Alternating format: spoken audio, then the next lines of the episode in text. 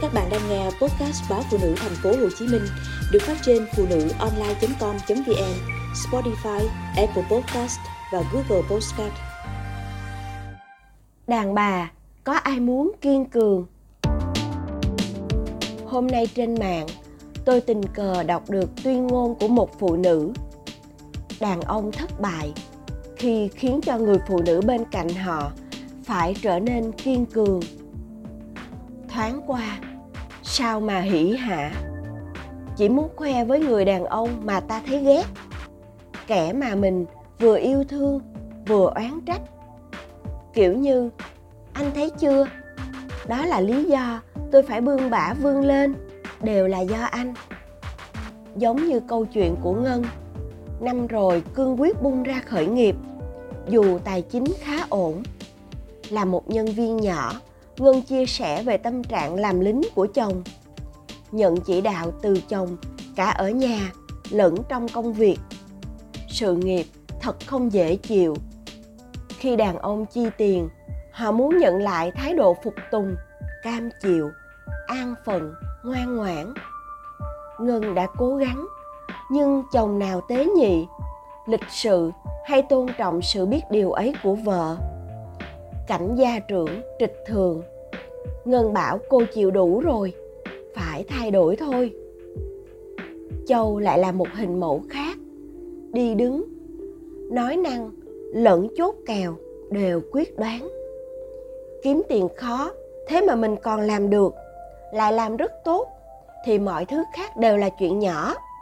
Cô tuyên bố, những tưởng châu vốn đã mạnh mẽ, nhanh nhẹn, khôn khéo hóa ra, cô từng yếu đuối, thích dựa dẫm, dễ xúc động. Nhưng rồi cuộc đời, hay chính xác hơn, là người đàn ông bên cạnh, đã khiến châu tự ái mà rằng, anh thành công, thì tôi cũng có con đường phát triển của riêng mình. Vậy nhưng, khi đàn bà đã đạt chuẩn kiên cường, ý định ban đầu là để cho anh ta thấy chẳng còn quan trọng khi đã đắc đạo, tự làm chủ đời mình, không còn mong chờ lệ thuộc. Họ sẽ dần nhận ra bản thân muốn gì, cần gì, có gì. Họ chẳng còn bận tâm tới việc người đàn ông bên cạnh có vừa lòng, có đồng ý, có vui vẻ không. Lắm khi thế là xong một cuộc hôn nhân dài, là chấm dứt một mối tình khắc cốt ghi tâm. Tri kỷ tri âm gì cũng thành tầm phào sao ta phải xoắn vì ai đấy? Khi mà tình yêu có cũng được, không có cũng chẳng sao. Cá nhân tôi vẫn cho rằng, đàn bà nào được cả đời yếu đuối mong manh là phước phần của người đó. Bởi thể chất lẫn tâm hồn bé thơ, thiếu nữ ấy được nâng niu, cưng chiều, hưởng thụ thì còn gì bằng. Trời sinh đàn bà ít ai kiên cường ngay từ tấm bé đa phần là các thiếu nữ mơ mộng, dại khờ, tâm hồn hoặc thể xác. Họ yêu và kỳ vọng sự che chở, chăm sóc của người đàn ông. Để rồi khi đối diện với nhà chồng, với con cái đau ốm, cơm áo thiếu thốn, chồng gia trưởng vô tâm, họ buộc phải thay đổi. Sự thay đổi đến từng chút một mà có khi bản thân họ cũng không nhận ra. Tự kiếm tiền trang trải tự lo điện nước, bóng đèn. Tự chở con đi viện. Tự yêu chính mình. Những câu đại ý như, tình cảm lứa đôi như một màu sắc của cuộc sống.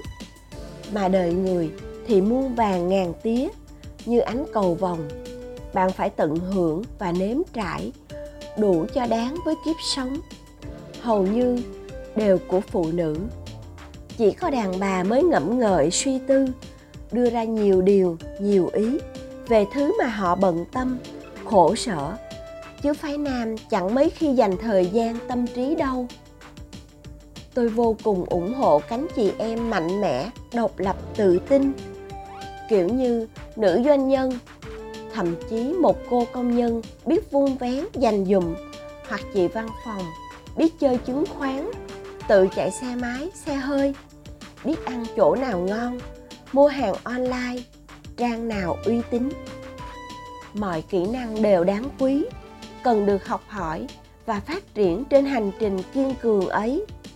Bởi sự kiên cường bắt đầu từ cảm giác không phụ thuộc, dù là về kinh tế, tình cảm cảm xúc hay ngay cả tình dục. Nên chỉ mong rằng một phụ nữ ít nhiều tham vọng, muốn khẳng định bản thân thích vị thế hơn người. Trước tiên, hãy vì chính mình muốn thế. Ganh đua với nam giới, cụ thể là so đo hơn, thua với chồng hoặc người yêu. Chưa bao giờ là thắng lợi. Bởi phía sau cảm giác chiến thắng và hả hê nhất thời sẽ là khoảng lặng hụt hẫng.